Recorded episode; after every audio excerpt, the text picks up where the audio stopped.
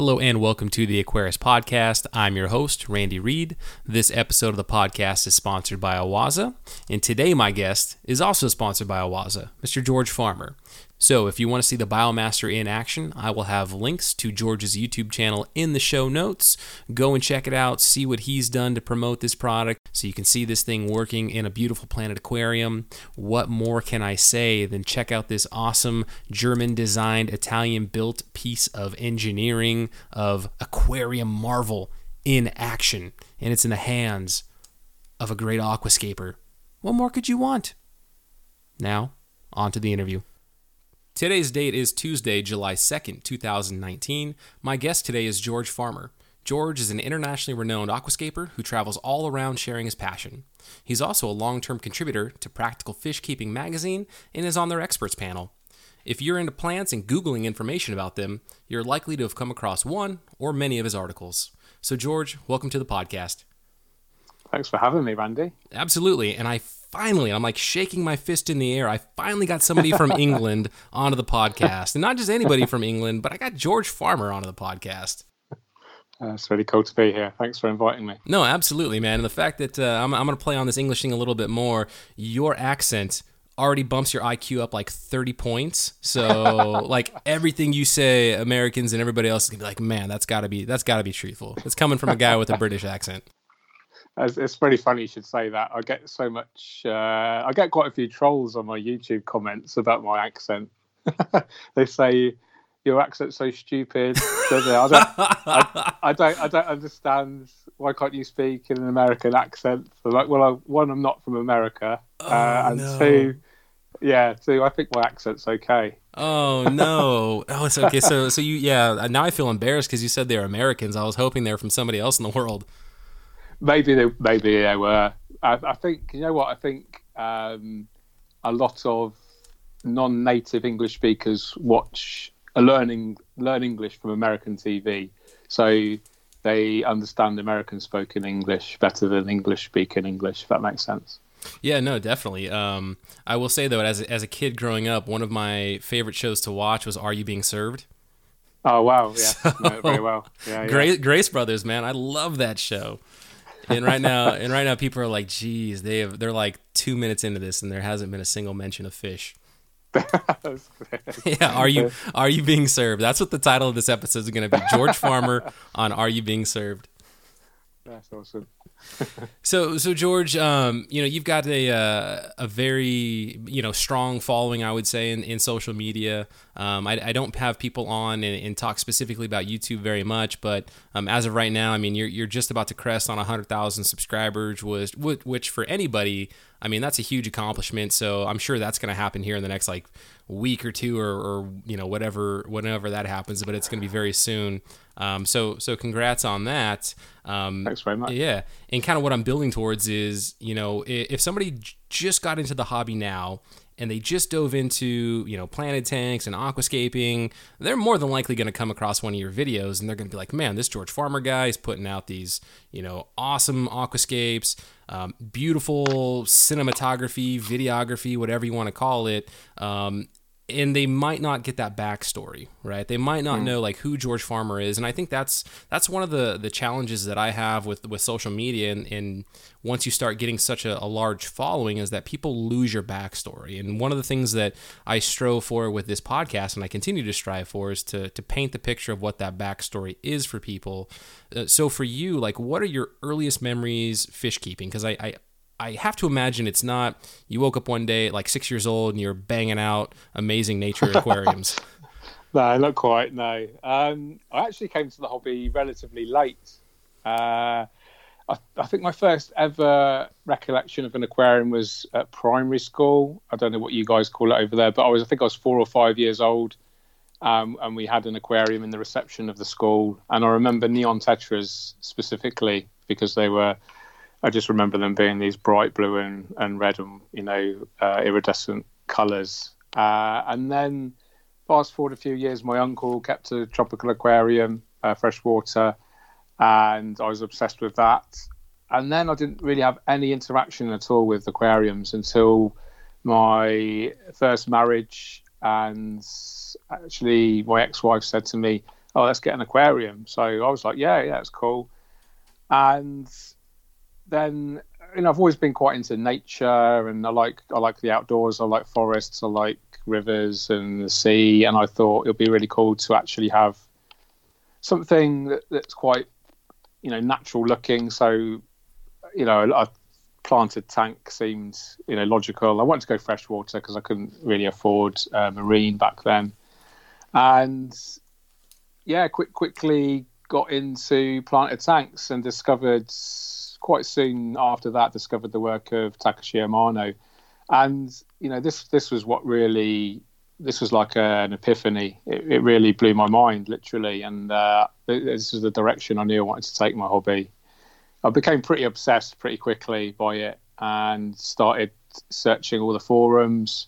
Um, looked up to Tom Barr, you know, uh, manically researched all of his articles, uh, EI, and yeah, I just became super obsessed uh, about learning about not just like the art of aquascaping, but uh, almost uh, the science as well. So became a bit of a sponge and uh, was reading Practical Fish Keeping. We talked about this in the introduction, but the um, the interesting thing was I became a subscriber to PFK. This was 2003, and the articles back then um, were talking about how you know they, they had planted tank and aquascaping articles in there, but they were they were really kind of conflicting. A lot of the information was conflicting with what I was reading about from the likes of Tom Barr and, and these kind of uh, new methods of growing plants. You know, like adding nitrates and phosphates, using CO2 injection, using high levels of circulation, huge water changes.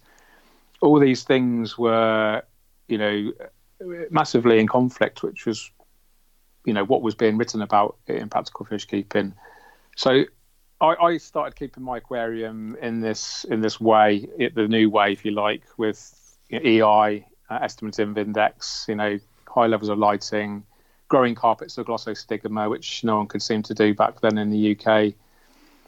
And so I wrote, I actually wrote a letter in into practical fish keeping, explaining, you know, really love your magazine, but I think some of your information is outdated. You know, I'm having great success using these methods. Here's a photo to prove it. And and they got back to me really quickly and they said, "Oh, George, we love your tank. Can we come and come and visit you? Can we come and do a reader visit?" And this was like this was fantastic for me. Know, I was like, "Yes, I've made it. You know, I'm going to be in Practical Fish Keeping magazine," and um, I was super excited. Uh, but at the time, I was uh, in the Royal Air Force and I was at, about to be deployed uh, to the Falkland Islands, and I I stripped the tank down, uh, packed all my gear up uh, for four months, knowing that I wouldn't be able to maintain the tank, obviously in my absence. So I wrote an email back and uh, sorry guys, uh, going away for four months, but you know I can write.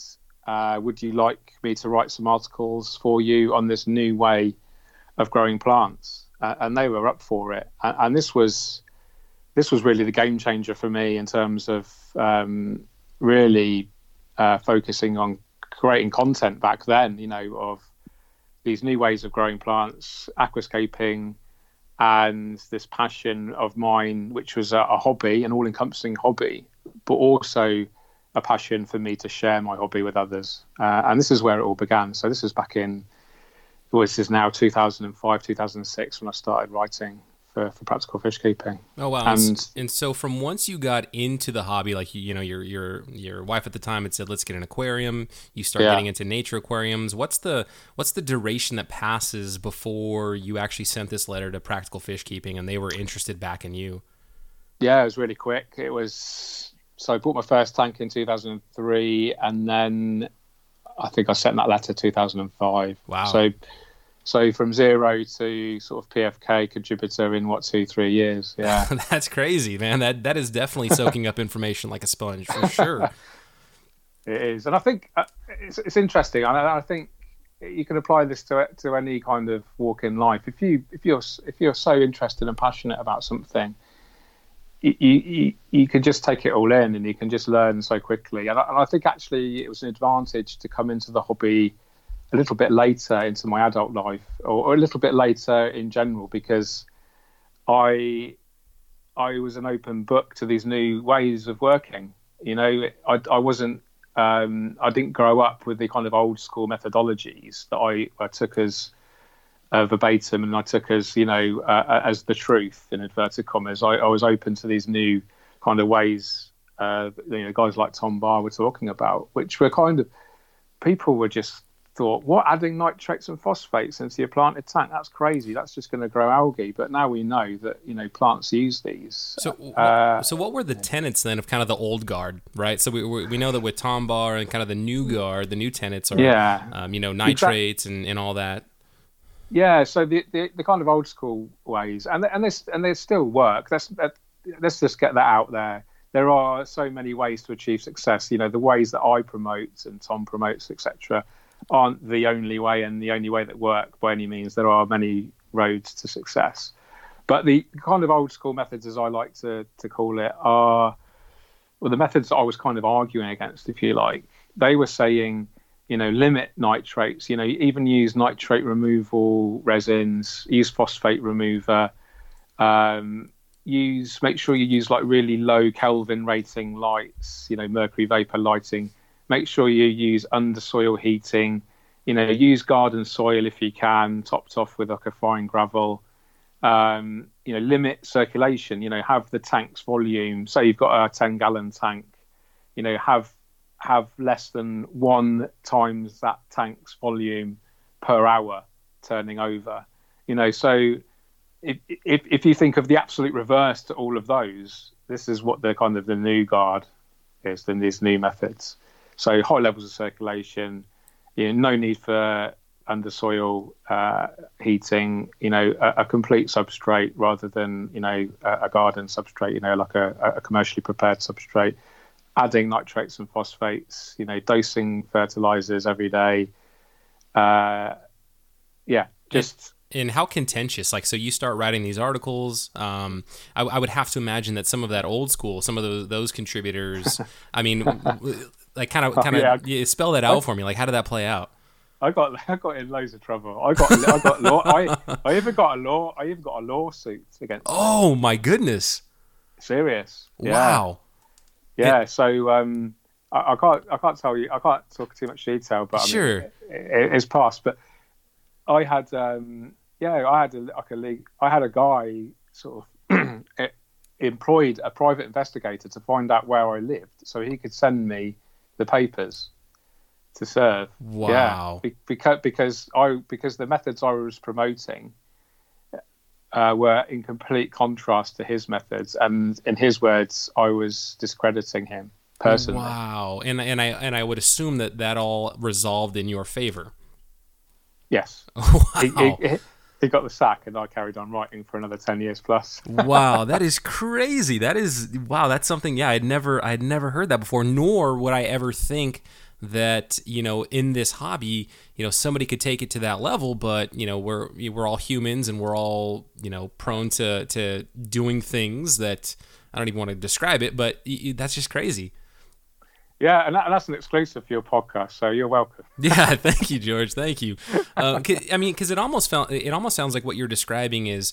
Um, I'm kind of putting the pieces together. Maybe some people have already kind of made this connection, but it feels like academia light. And what I mean by academia light is, and I love academics, is you know you do research, um, you you uh, consolidate and you you um, condense your findings and you put it into a paper and then you publish that paper and then your peers you know they, they kind of do trial by fire and they test it right to see if they can get those same yeah. kind of results and so kind of this 2005 into 2000 you know 10 whatever it may be yeah. it, it kind of feels like academia light where you're saying hey this is what me and these other people are doing we're having this success um, and then there's kind of the old school maybe they're challenging there's some back and forth in articles and then ultimately um, you know what not in like you said there's success from both methods but maybe what's easier maybe what's more simple maybe maybe what might provide different results that are more pleasing to people um, maybe yeah. that's kind of what is coming through to the forefront that you know now this is becoming kind of the standard and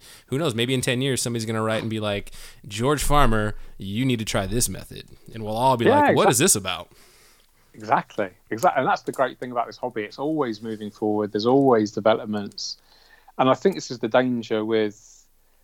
Uh, I'm, I'm not. I'm not pointing to any individuals, but I think the, the danger is if once you think you know it all, I think that's the time to stop because you know you know yourself, Randy. That the hobby is so complex and it's evolving all the time, and you know for me that's the the most beautiful thing about it because you know I can you know, I, am very active on on various uh, forums. Not so much forums anymore, but Facebook groups. And you know, they're not equal, obviously, but there are some very good ones. There's some excellent contributors out there, and I will learn something new every day about an aquarium plant or an aquarium plant methodo- methodology or uh, some sort of aquascaping technique.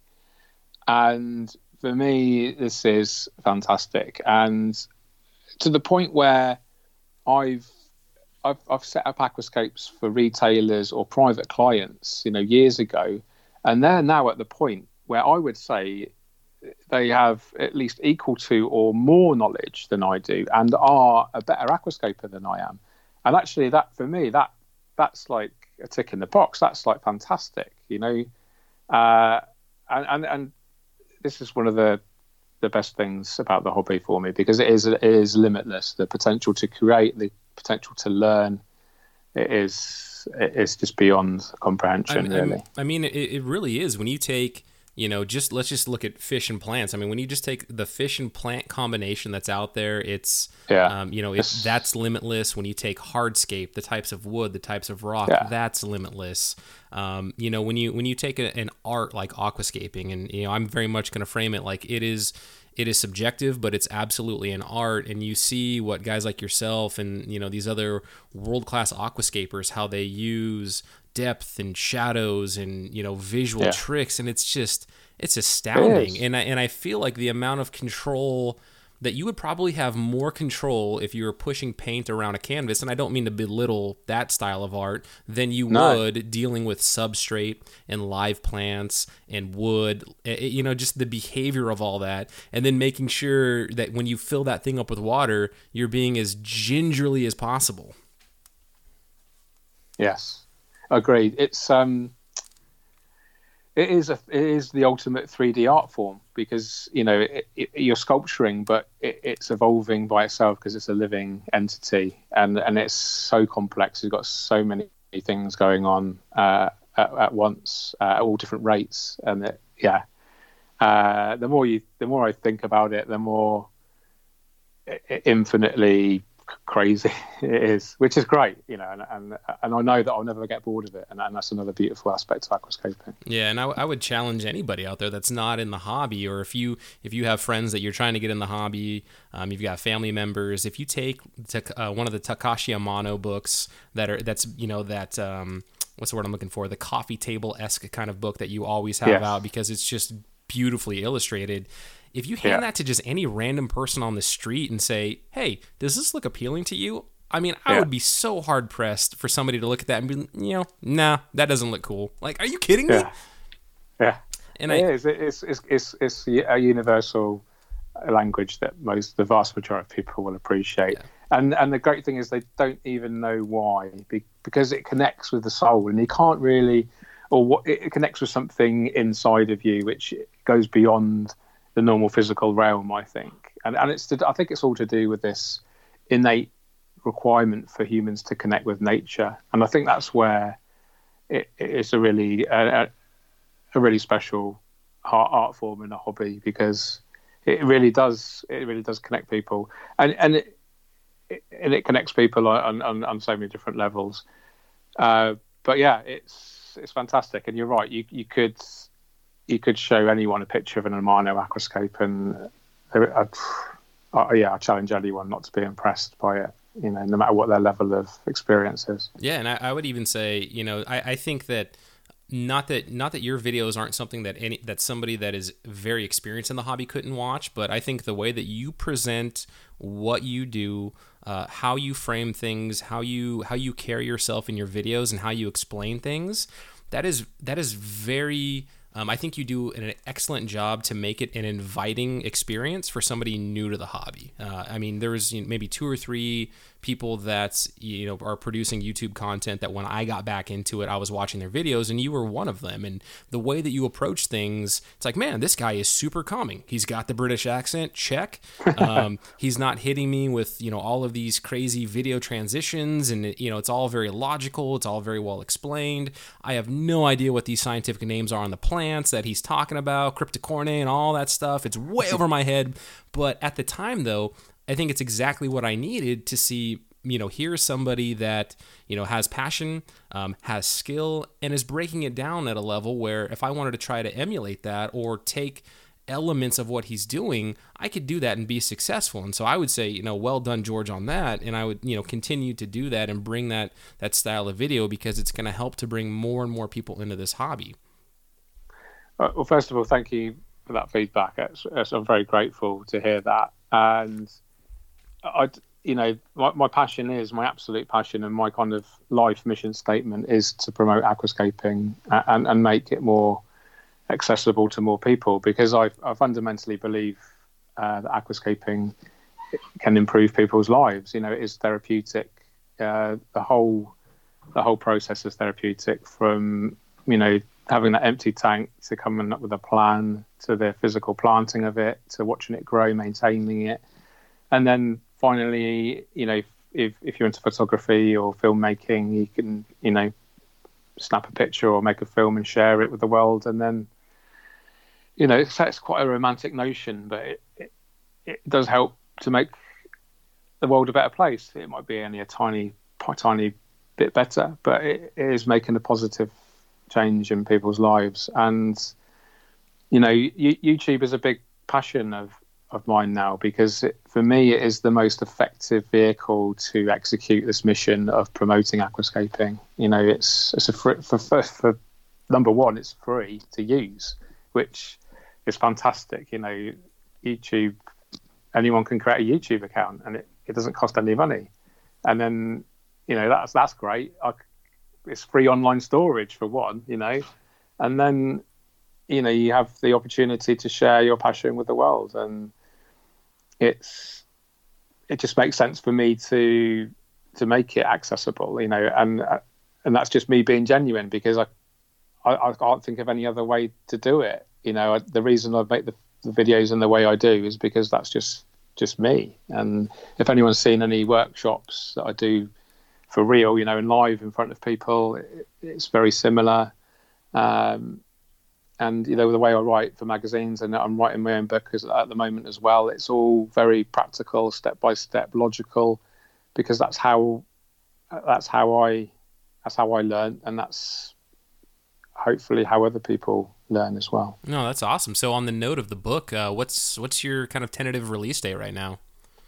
Um, it's supposed to be finished uh, to the and off to the publishers in October this year. So I'm hoping for early 2020 release. Oh, that's awesome. Yeah, um, I'm trying to write it. I've, I've written a, I've, I've, written a bit of it already, and it's um, it's exciting, and it's. I think I've I think I've I tried to work out how many words I've written on aquascaping since I started, and I think it's over a million words. Wow! So when you try to kind of condense all of that into like forty thousand, so the, the the challenging thing was actually getting structure. You know, like a rough sort of you know structure to it. And once I've once I nailed that, it's actually not too hard to to fill it out. But it's kind of the tricky thing is trying to get all that all, all, what I think is the most important information across in those forty thousand words. That's the that's the challenge. Who who would you say your audience is going to be for this book? The be the beginning aquascaper. Um, somebody, yeah. Okay.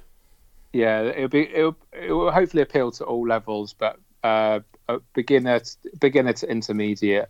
Uh, this is the this fits in with my mission, you know, of promoting aquascaping. Um, and you know, the, there's more people that aren't in that aren't into aquascaping that they're, they're, you know the, the, balance is massively in the favour of the beginners in terms of market and and for me to have this you know try to execute the mission of promoting it especially to new people uh, you know, it makes sense to go beginner.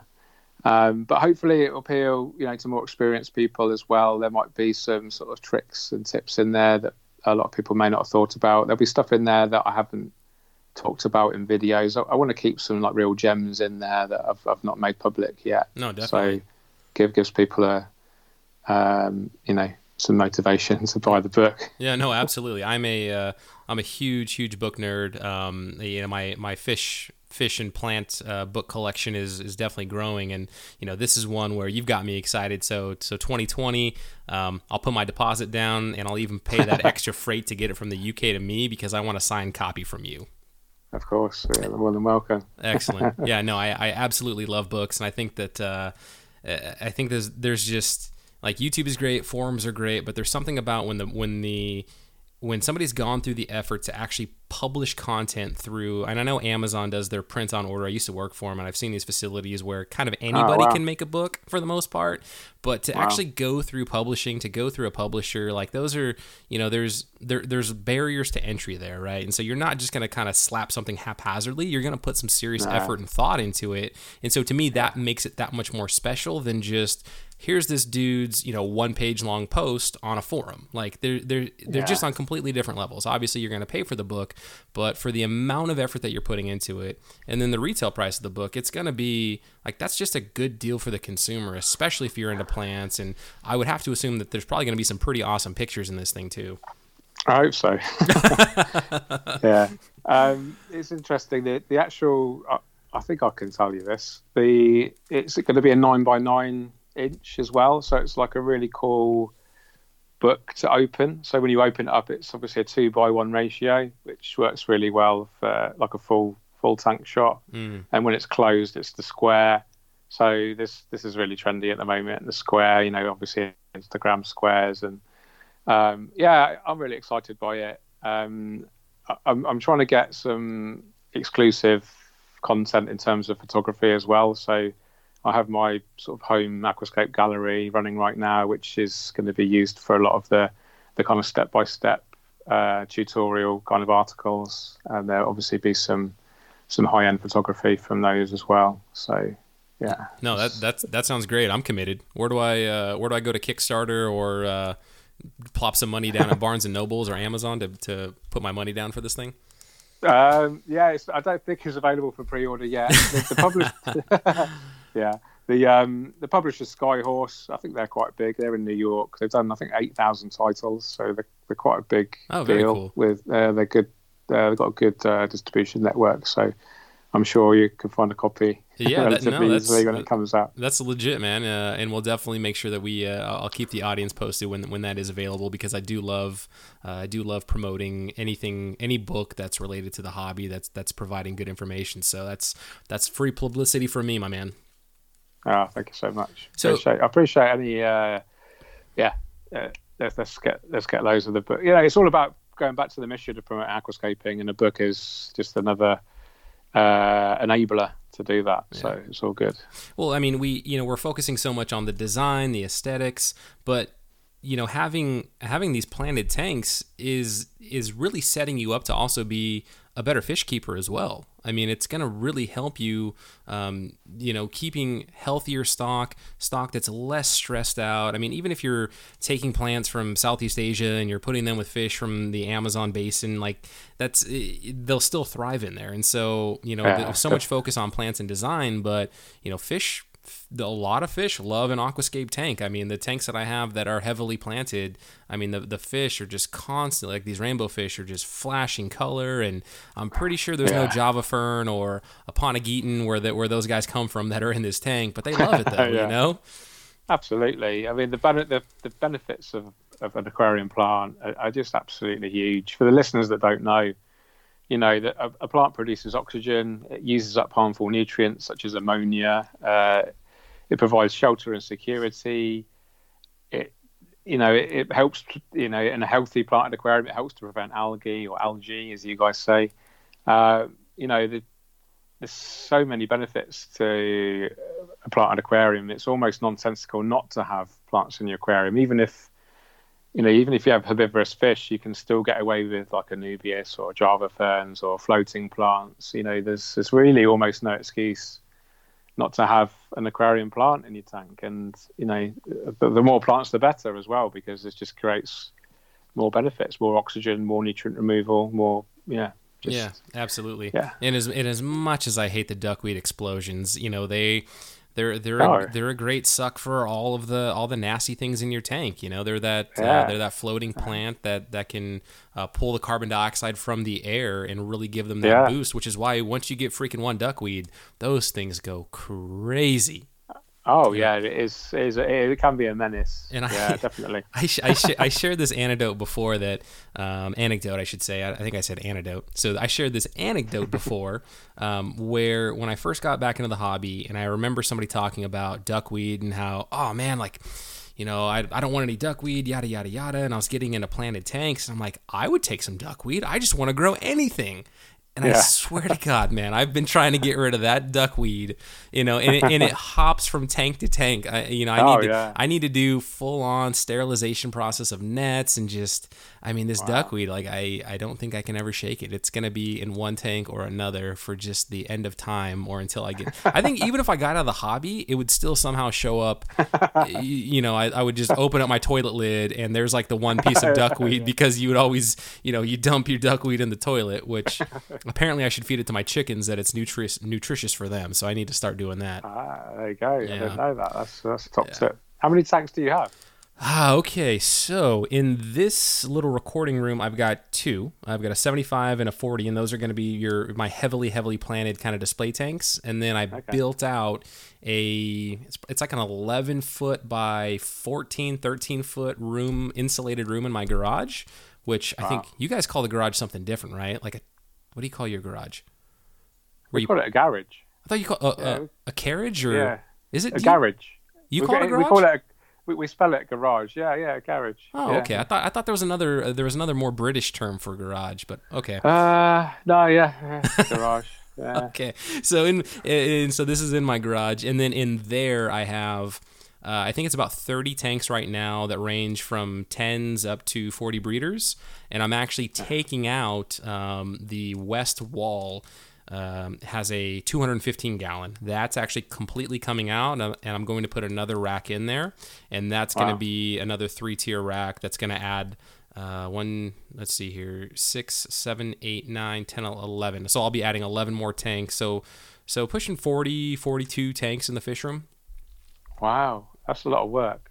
well, it, it is one thing that really makes it uh, possible is the the auto water change system. I, I've talked about it numerous times before, but with, with nice. where I am professionally, with where I am with family life, having a toddler and a two month old, if I didn't have auto water changes in there, it would just be like it it'd be turn the lights off on the hobby, have one or two Yeah. kind of bigger display tanks, and that's about it. But Yeah. you know, um, having the having those twenty percent auto water changes every single day, just going through an overflow, draining out of the house.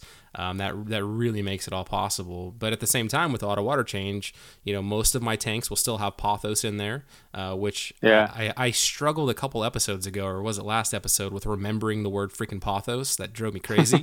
like I'm, I'm mid interview and I couldn't think of the name pothos. It was nuts. Wow. Um, and then also some some planted crypts and you know Anubias tied to stuff, um, Yeah. and then also uh, hornwort. I like to I like to put hornwort in tanks. Um, yeah, yeah. Why not? So yeah. so even though I'm doing those water changes, I mean, there's still those benefits of having the plants. You know, I'm, I'm, you know, trying to breed fish, so it's places for fry to hide, for them to Yeah. eat the little microorganisms, and you know, just Yeah. all those benefits that come with having plants in your aquarium. Absolutely, the power of plants. You can't deny it. Yeah, most definitely. So, so George, let's start leveraging on this travel that you've done. You're like international aquascaping man of mystery. Um, I, you know, I've I've seen you. Uh, I've seen you in New Jersey, like in person. I've you know we've we've we've talked in New Jersey. We've talked in Orlando, Florida, more recently.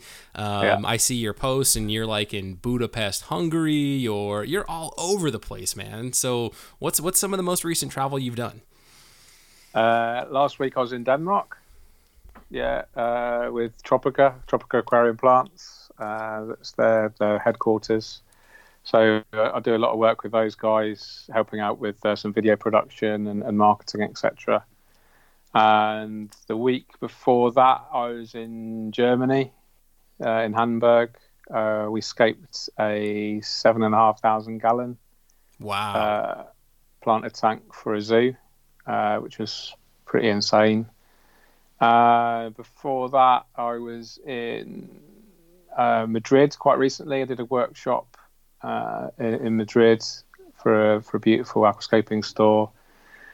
And yeah, I've, this year uh, I've done yeah lot, lots of places. Too, yeah, too many to list. but um, have you done any? Uh, have you gone to Asia yet? Anything there? No, do you know what? That's the only place I've not done. I, I, I was invited to China um, very recently. Actually, there's a they do a big aquascaping contest and a big show over there. Uh, but I'm actually the week that it's running is is when I'm actually getting married to to my New wife, Oh, nice. yeah. So I uh, can't can't really. so you're talking you're talking about CIPS, right? Yes. Yeah. So Yes. so I'll be there. Uh, Corey and I will be going to SIP. So that's uh, you know, it, it, given the two, getting married or going to a, an aquascaping event. I mean, obviously you're you're choosing the one that's going to keep you uh, from getting in trouble. But uh, Yeah, you know, exactly. maybe the maybe the Oh, uh, I'm sure I'll be going at some point. Um, uh, yeah, uh, I'd also love to go to Japan, uh, obviously with the the home of uh, the late great Takashi Amano, with the Nature Aquarium Gallery there, and also their their general kind of um, you know their koi industry, and they're just uh, and the whole culture absolutely fascinates me. I'd love to go to Japan. I mean, the, yeah, I, I'm completely with you. Um, I actually even pitched the idea of working two years uh, for Amazon in Tokyo. I'm like, hey, there's this Oh, wow. position that's kind of, you know, that's pretty much on par with what I'm doing now. We could do it in Tokyo Yeah. for a couple years. And at the time, my, my oldest, he was like six months, and she's like, no. I'm like, come on, Wow. this would be such a great experience. But that would have been super cool. So I'm I'm enthralled also with wanting to go to Asia. And I mean, it- it's just it's it's China, it's Japan. Um, I'm half Korean, so going to South Korea and seeing what their fish scene looks like, Indonesia, Malaysia, um, Yeah, oh, all yeah, of those, these. those guys. I mean, really Singapore. Serious. I mean, Yeah, all of these, yeah. even the like the Philippines. Uh, you know, there's Yeah. there's going to check out like the actual fish breeders, and then there's going like collecting in the wild in Borneo and just all of these. Ah, It, yeah. It's just, uh, yeah. I mean, we're not Yeah. even like we've never even been to the continent, but there's just there's years and years and years of exploration before you can say, you know, check that box and say, yep, oh, I've done all Asia now. I'm I'm good. Oh yeah, there's so much out there, and I think it's just, it just blown my mind. I think I can just imagine it now. It's just to take it take it to another level going out there. Yeah. And then when you watch the food travel shows, the food looks amazing. The street Oh. food, oh my goodness.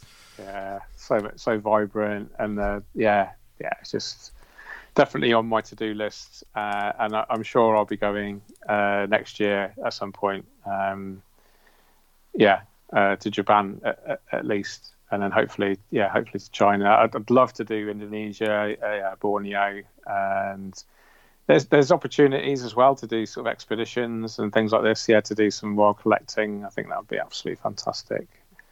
Um, do you one- ever- one of the Oh, I'm sorry. No, no, you go.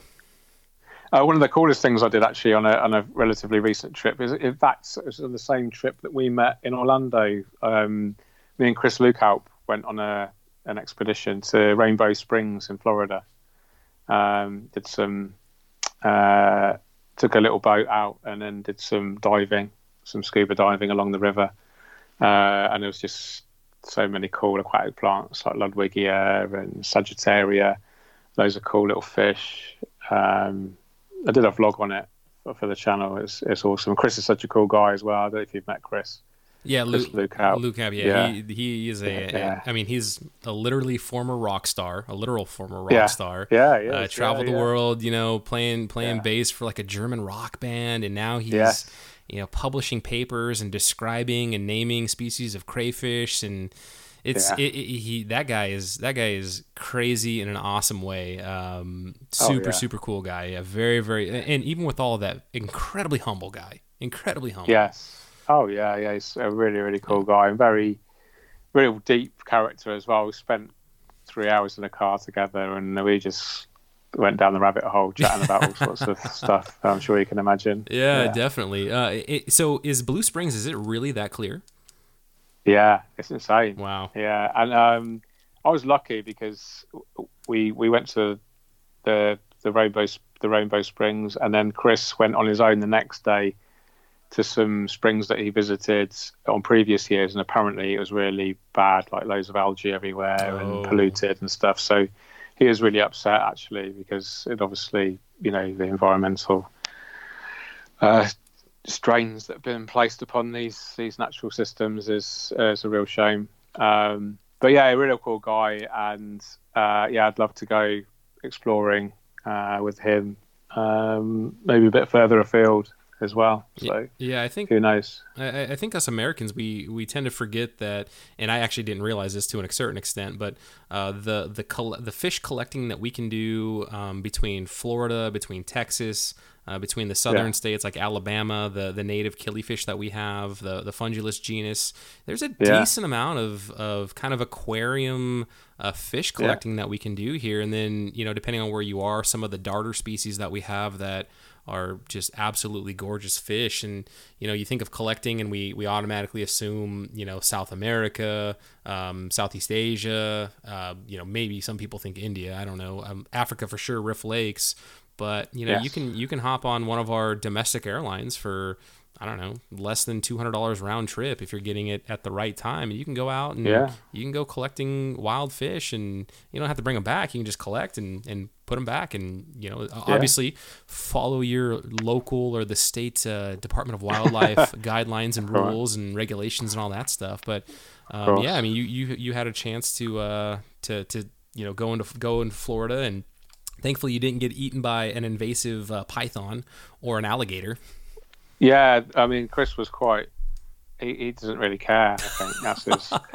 and I'm like, on the alligators in here, and he's like, yes, hopefully we'll get to see some. And I'm like, yeah, but I'm I'm actually in the water now, and I can't outswim an alligator. And he's like, no, don't worry about it. You're you're you're just with me, man. I was the whole time we're in Orlando. Every body of water, regardless of how small it is, in my head, I'm like, there's an alligator in there.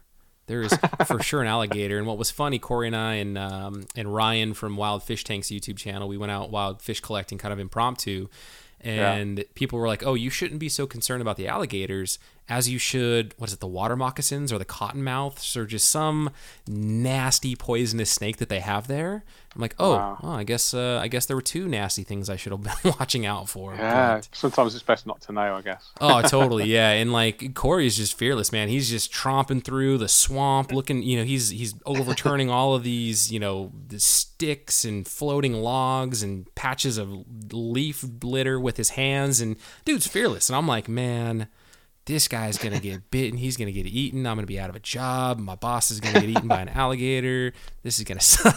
But obviously that didn't happen. So we were we were okay. But those freaking things are in the water though, for sure. That's crazy.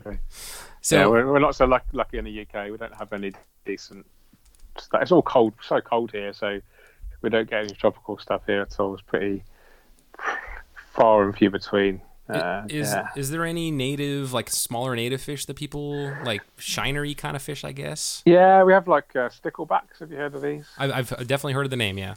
Yeah, but they, they tend to thrive in cool, in cooler water, so uh, you probably need a chiller uh, in the aquarium in a in a you know in a normal central heated home.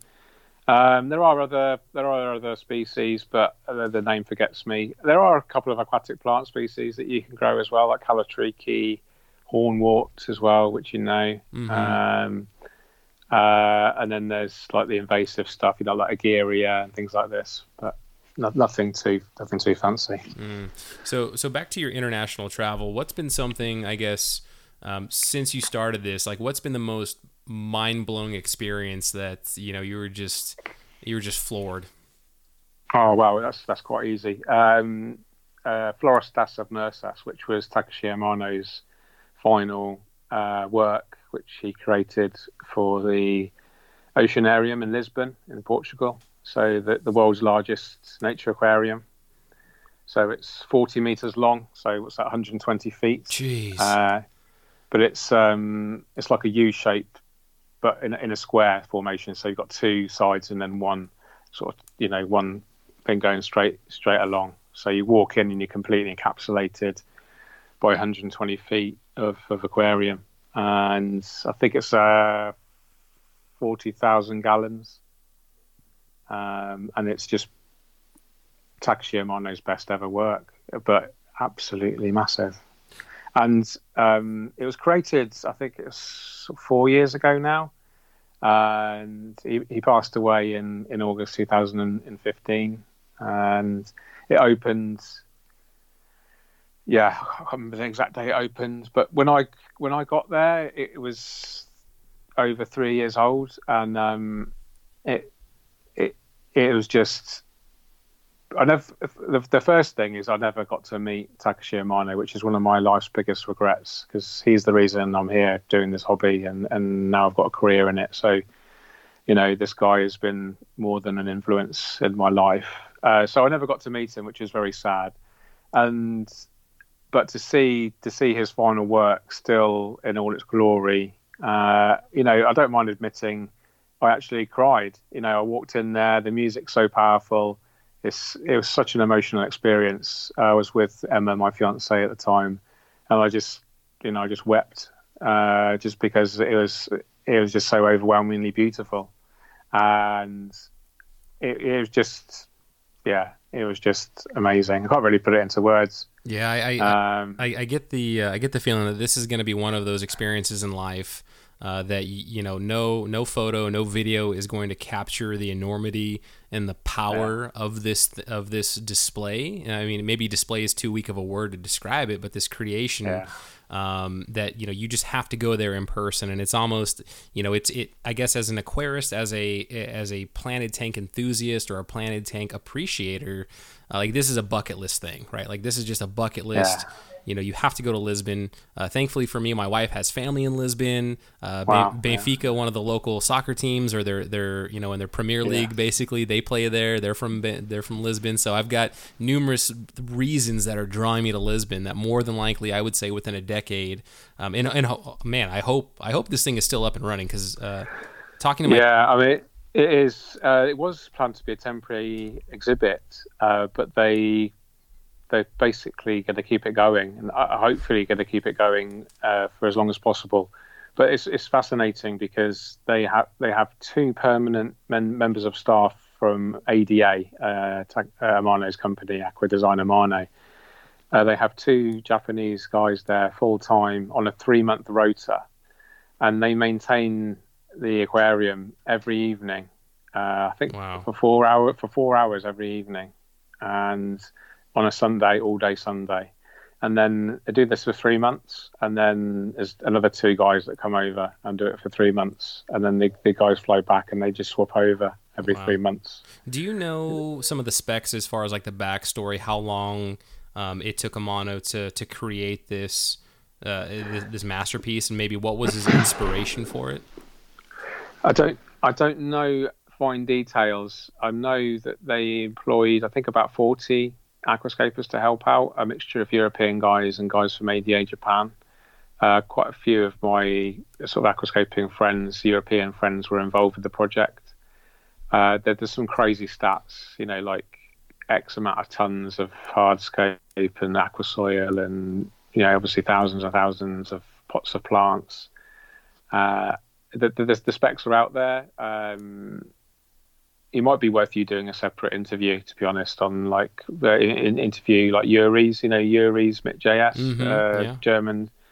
He, he would probably be happy to give you a full interview just on that. I mean, that'd be fascinating for the listeners, I'm sure.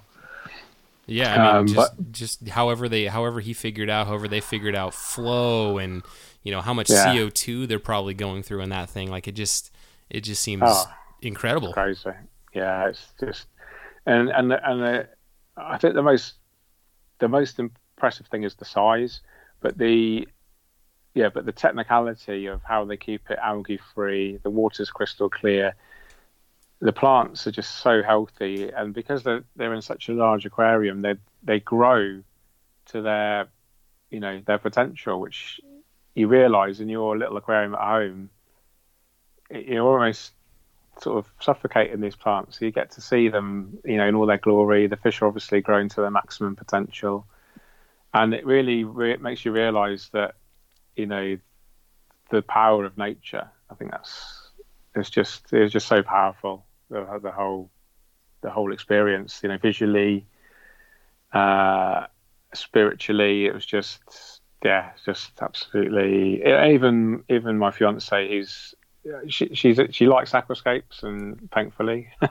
because of you know always talking about it and doing it, um, you know, but it it moved her as well, you know, uh, and you could see the other visitors who probably had very little experience of aquascapes, if any, were all awestruck. You know, wow. just literally people just stand standing there with their jaws wide open, just like, what the hell is this? This is just another level of of nature.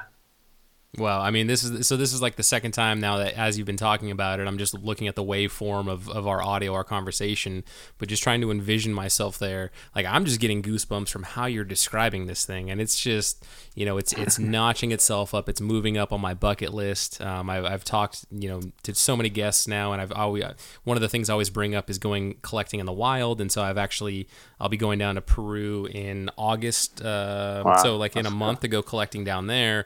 But now, yeah. like, it was always kind of there, like going out and to check this thing out whenever I go to Lisbon. But now it's almost like I need to make sure that I'm in tune with the news on this thing. So if they're ever planning mm. to decommission it, I need to hop on like the next flight to Lisbon to experience yeah, this go. thing. Yeah, uh, absolutely. And I'd encourage any of your listeners if they if they can if they can get there, if it's in their budget, or even if it's there not, it's just if you if you're in, if, if you're interested in aquariums or nature or or life, if you're interested in life, then you need to see this thing because it is just yeah.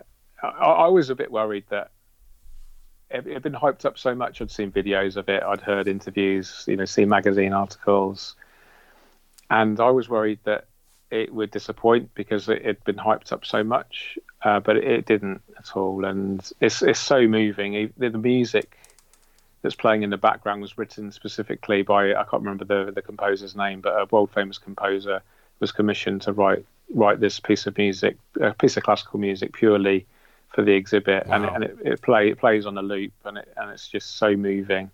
It has uh, Amano's sort of you know life story as you walk in on these on these big sort of posters, illuminated posters, so you can read some background. And yeah, it's just it's just really powerful, and it, it just sums up. Um, for me, it kind of summed up what what he did uh, for the hobby, uh, and for me personally, you know, he introduced me to aquascaping, uh, which has changed my life infinitely for the better. You know, I used to be in in the military. I was I did bomb disposal. You know, I was involved with you know lots of horrible kind of events and experienced traumatic things. And you know aquascaping was a hobby which was great because it kind of you know helped helped me relax from these things. And then when I decided to take you know aquascaping into a full-time career it was only because Amano gave me this direction that I knew I wanted to take with with aquascaping. You know, this nature aquarium and filled me with enough passion to be able to want to communicate this passion to other people. So, as far as I'm concerned, you know, he he is the the fundamental reason that I do what I do now, and and to see his his last ever creation, you know, that was why I think it was so powerful to see it. You know, it was, yeah, yeah, definitely. Yeah. I mean, I mean that all just you know what what you just said makes it brings things into so much more clarity of why aquascaping is so much more passionate or so passionate to you um, you know your experience in, in your military service and um, you know the the calming effects like in one of the one of the, the things I need to do is have an actual psychologist on the show that's done, you know, documented research on calming effects of aquariums and various mm-hmm. other things to, to talk about that. But to hear it firsthand from yourself, and it really being this driving force to get into the hobby and you seeing the benefit to your life for it um, and knowing that you know other people can have that same calming effect in our in our digital bombardment you know constantly clickbaity news yes. headliney story i mean to be able to immerse absolutely. yourself in that and just to calm and to take a breath and you know just just relax um, and, yes. and, enjoy this piece of you know maybe quasi nature, but you know nature nonetheless in your home um, or mm. wherever you are. I mean, that's just such a such a powerful thing. Absolutely, and you know, the the older I get, and the kind of more the more I realise that you know we need to take a break, you know, from yeah from this digital consumerist sort of age. You know, and, and aquascaping is is another form of mindfulness. You know, because what what it what even if even the act of maintaining an aquarium, you know, it's mindfulness because you're just focusing on that one task, and you know if you're focusing on it and you're concentrating on it enough, then your mind isn't full of all this other you know crap that's going on you know and and this is really important for humans because you know we're we're not designed to, to listen to all these horror stories that are going on around the world all the time. And you know we're, we're designed I, I, personally believe we, you know we, we we come from like this you know caveman times where we, we lived amongst nature and we had the hunter gatherer thing and the foraging thing. And you know hum, modern humans now are so far removed from from the original human you know that in some strange way i guess this the act of aquascaping or just the the act of you know maintaining the aquarium planting an aquarium or sitting and just enjoying an aquarium, it somehow reconnects you to this to this kind of ancient human and this is this desire, this human need to be connected with nature. Yeah, I mean, so, we're, yeah, totally. We're we're interacting with life, and I agree with you a hundred percent on this. That you know, the for all of the benefits and all of the convenience, and you know, just how how much more efficient our lives can be with technology. You know, we need to set time in our day to not be efficient and to not be efficient and to deal with nature and to interact with nature um, yeah. and you know it's it's it's such it always brings a smile to my face my son goes in the fish room he lifts up the little lids and he says hi to the fishies you know, he says hi yeah. fishies, hi fishies, and he's he's being like he's two years old and he knows plecos. He actually goes and gets the frozen cubes of repashy from the freezer and he plops and he knows which tanks to put it in. He knows he knows angelfish by name. He knows guppies by name. Like you know these these living little organisms that we're doing our best to give them you know good environments to live in in our, in our fish room and then in this display room. Like that's such that's such a reassuring thing for me that he's being exposed to that and that you know. It, we're spending 30 minutes doing that or however long it is and that's not 30 minutes of him having screen time where he's engaging with this digital device now you know having a two having a two month old at the same time the digital hmm. device can be a lifesaver at times right like don't don't get me wrong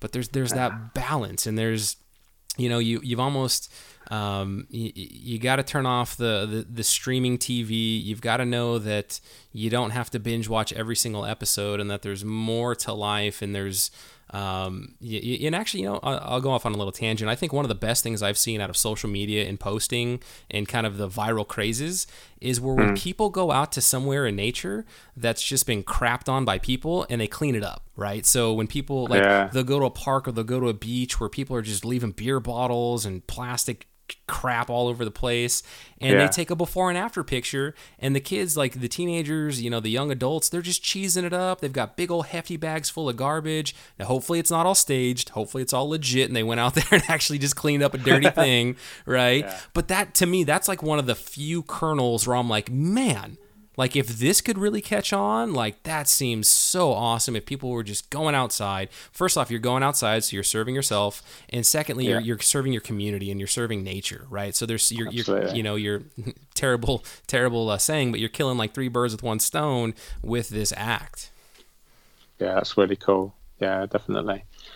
So yeah, I mean, yeah, aquascaping is yeah, just it's just so therapeutic and, and valuable. Uh, and I think the more people that are exposed to it, absolutely the better. You know, the better for, for the person that's doing it, and the better for the people that are enjoying it as well. You know, if you have a nice aquascape and people come to your home, you know, I've had lots of people get inspired by the aquascapes in my place. You know, um, and yeah, generally believe it enriches people's lives. Yeah, that, that's awesome. Now, uh, I'll preface this next question, um, and I think we'll, we'll, we'll conclude with this because I've, I've taken up about an hour of your time, and you're eight hours ahead of me, so it's getting late over in England.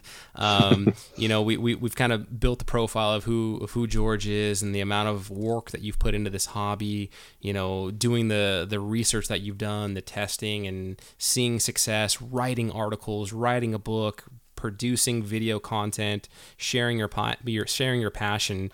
Does it you does it ever feel surreal? Do you ever look back and like what would George, you know, in 2002 think of George in 2019 and the path that you've gone down? Wow, that's that's a really good question. Um, I'd, I'd be very very surprised uh, in a good way. I think to to know that I've been able to turn uh, a hobby, stroke obsession, passion in, in, into a full time career, and that's not only made me happy, but made made other people happy, uh, and provided you know security and uh, you know to my family, and enabled me to to li- to live a life that I feel has real purpose now. So if I think back to where I was in 2002, I was, you know, about uh, just about just getting married to my first wife in the Royal Air Force. And if I'm honest with myself, back then I didn't really know what I wanted out of life. Uh, I just felt, you know, I was just kind of expected to live this certain life and you know do this do that you know work monday to friday have the weekend off to buy stuff to impress the friends that you don't really like. And and and, and, and this treadmill of modern kind of expected life uh, was pretty mundane and and didn't really make me happy. I didn't know it at the time because i didn't know what what i wanted. Uh, but i think through discovering something i'm so passionate about with with aquascaping and then turning that passion into a semi professional career with just the like the freelance writing whilst I was in the Air Force and then making that transition from that semi professional into full time professional to where I am now as as uh, someone that's very fortunate to be in a position where I do do the traveling, um, you know, do the video creating and the writing and and the influencing. I'm not massive word of the fan influencing, but I think it, I think it's fairly relevant. Um, yeah, it, I would be.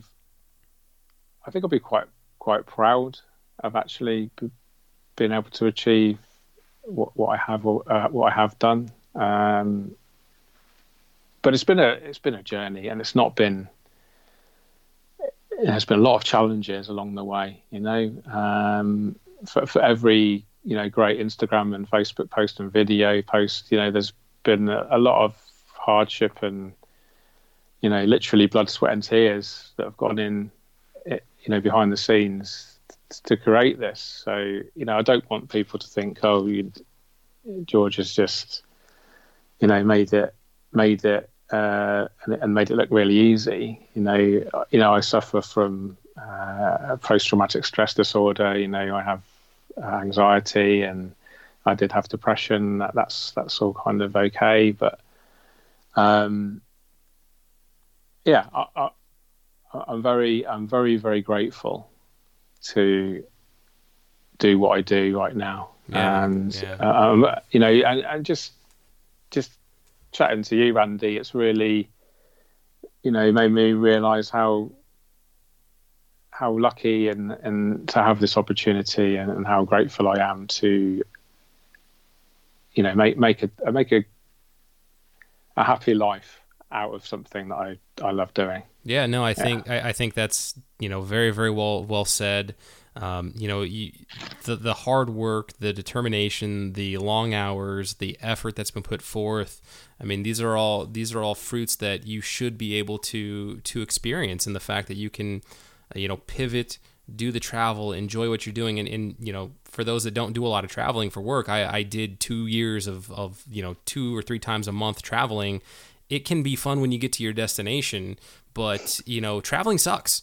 Like traveling can take it can take like spending a lot of time at the airports dealing with rental cars all of this stuff you know it's Yeah. it, it taxes and so you know it's it's good with the bad. And you know everything that that you're experiencing now i i fully believe is because of the hard work and dedication that you've put into it um, and that if somebody is as equally as passionate about any of their hobbies and pursuits and interests if they took that same energy right that same energy and dedication that you put in or anybody that you know rises to the top of their profession or their field or their interest, you would be successful. They would be successful in those pursuits and interests. But the difference is that some of us, we just, you know, and myself included, at times I just kind of throw in the towel and I don't, um, you know, I don't, I don't put my full, my full into it. But so all that to say, you know, good on you. If people are gonna throw shade, then you know that's that's on them. But from my perspective, from everything that I've seen, you know, this is all this is all good stuff. It's all well and deserved, and I hope you continue to travel and continue to spread